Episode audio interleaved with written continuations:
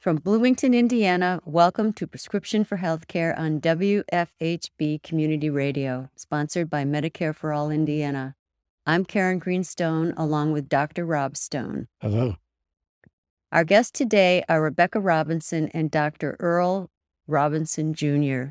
We first met Dr. Robinson and Rebecca in January of 2020, just before the COVID lockdown.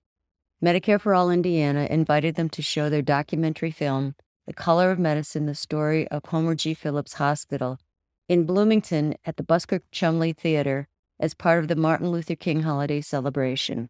Dr. Robinson began his undergraduate education at Howard University in Washington, D.C. He graduated from Indiana University School of Medicine in 1958, when the school had a strict quota system that allowed only 3 African-American students into the program each year. Dr. Robinson then completed a 5-year internship and residency at Homer G. Phillips Hospital in St. Louis. In 1963, after returning to Indianapolis, the city and the county were entering a turbulent period of civil rights protests. Dr. Robinson has received many awards and accomplishments over the past 3 decades, including being a pioneer of minimally invasive surgery. Rebecca Robinson is an Indianapolis native and studied art and visual communications at the historically Black college, North Carolina Central University. Rebecca's background includes art history, photography, film, fashion, and creative marketing. She's been featured in Creative Mornings Indianapolis, Indianapolis Monthly Magazine, Carmel Magazine, the Arts Council of Indianapolis, and the National Endowment of the Arts. Rebecca is also a proud member of the Kurt Vonnegut Museum Planning Committee, the Indianapolis Black Documentary Film Festival Advisory Committee, the Indianapolis Cabaret Board of Directors, and the African American History Committee Advisory Board for the Indianapolis Public Library. Welcome, Dr. Robinson and Rebecca Robinson. Thank you for having us. Good morning. Good morning. Thank you so much for joining us today. Rebecca and Dr. Robinson, will you please tell our listeners the history of Homer G. Phillips Hospital, the premier Black hospital training doctors and nurses, and its importance within the St. Louis community and the entire country as a whole? I think I should go first. I think so too. Homer G. Phillips Hospital is very close to me because my father trained there and I subsequently went there.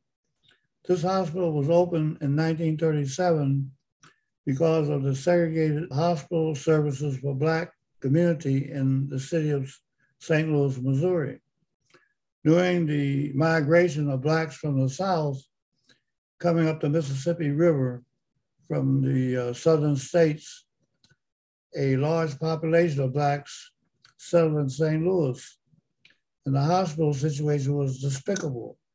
They had a city hospital that was segregated, and the Blacks were treated in the basement of the city hospital, down with the steam pipes and power plant. Was over 20-some years of this disparity in service. A attorney named Homer G. Phillips campaigned to have a hospital built for the Black community. He really wanted an integrated hospital, but that wasn't going to be the case during those times. So a bond issue after 30-some years was finally issued, and Homer G. Phillips was then built. It was built in an area called The Ville, which was a collection of blocks that was totally populated by the Black community, where they had the first Black high school west of the Mississippi River, Sumner's High School. They had a Black school for children that were orphaned, the Annie Malone Children's Home. They also had a law school there. To make a long story short, this was the ideal place to build this hospital. A very famous architect at the time named Orberg designed this hospital that was truly a monumental building. It was 6 stories, over 600 and some beds, built with a textured brick that even now stands out as a truly architectural monument. to go further. This hospital then was able to be staffed by doctors from Meharry and Howard University, the two black medical schools from that decade.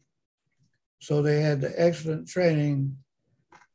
And to go further, my contact with Homer Phillips was through my father, who had just finished from Meharry Medical School and was on his way with his 27 fellow graduates to Kansas City to do an internship there, changing trains in St. Louis, a red cap.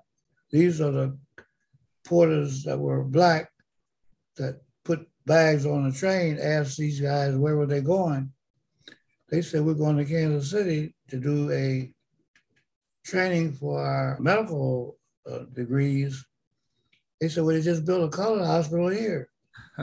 They decided to go out there and check on it, and they weren't paying but $10 a month, and this was no more than what they were getting in Kansas City, and room, board, and uniforms. So the 27 of them stayed, and they were the first doctors to train and populate Homer G. Phillips Hospital. And that's where it all began. That is such a remarkable story. It's just so amazing.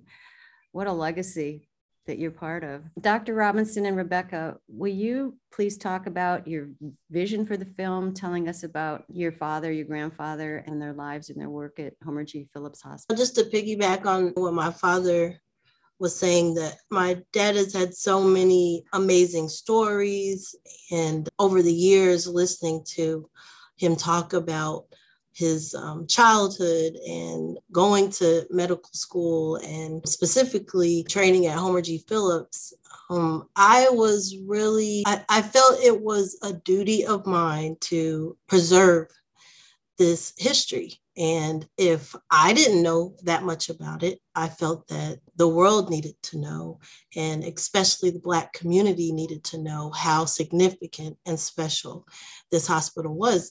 And not only it was special, but it was such a deep connection with my own family, my grandfather, my father.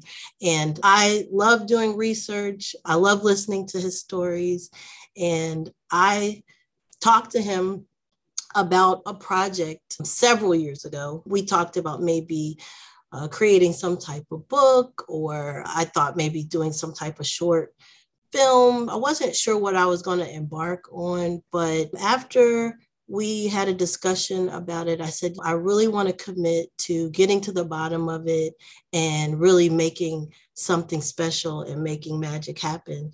And that's how The Color of Medicine actually started. And we began the journey, I would say back in 2012, 2013. So it took at least 6 or 7 years just for the public to be able to see this amazing film. And to add to that, one of the things that I wanted Becky to encompass in the film, people don't realize that Blacks didn't have any place to do advanced training.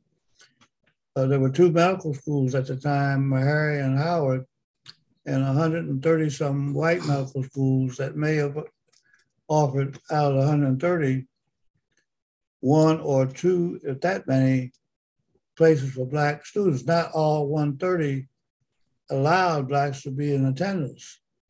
So to get specialty training, there were very few at all. So there was nowhere for Blacks to go to be specialists. So Homer Phillips became the mecca of advanced training.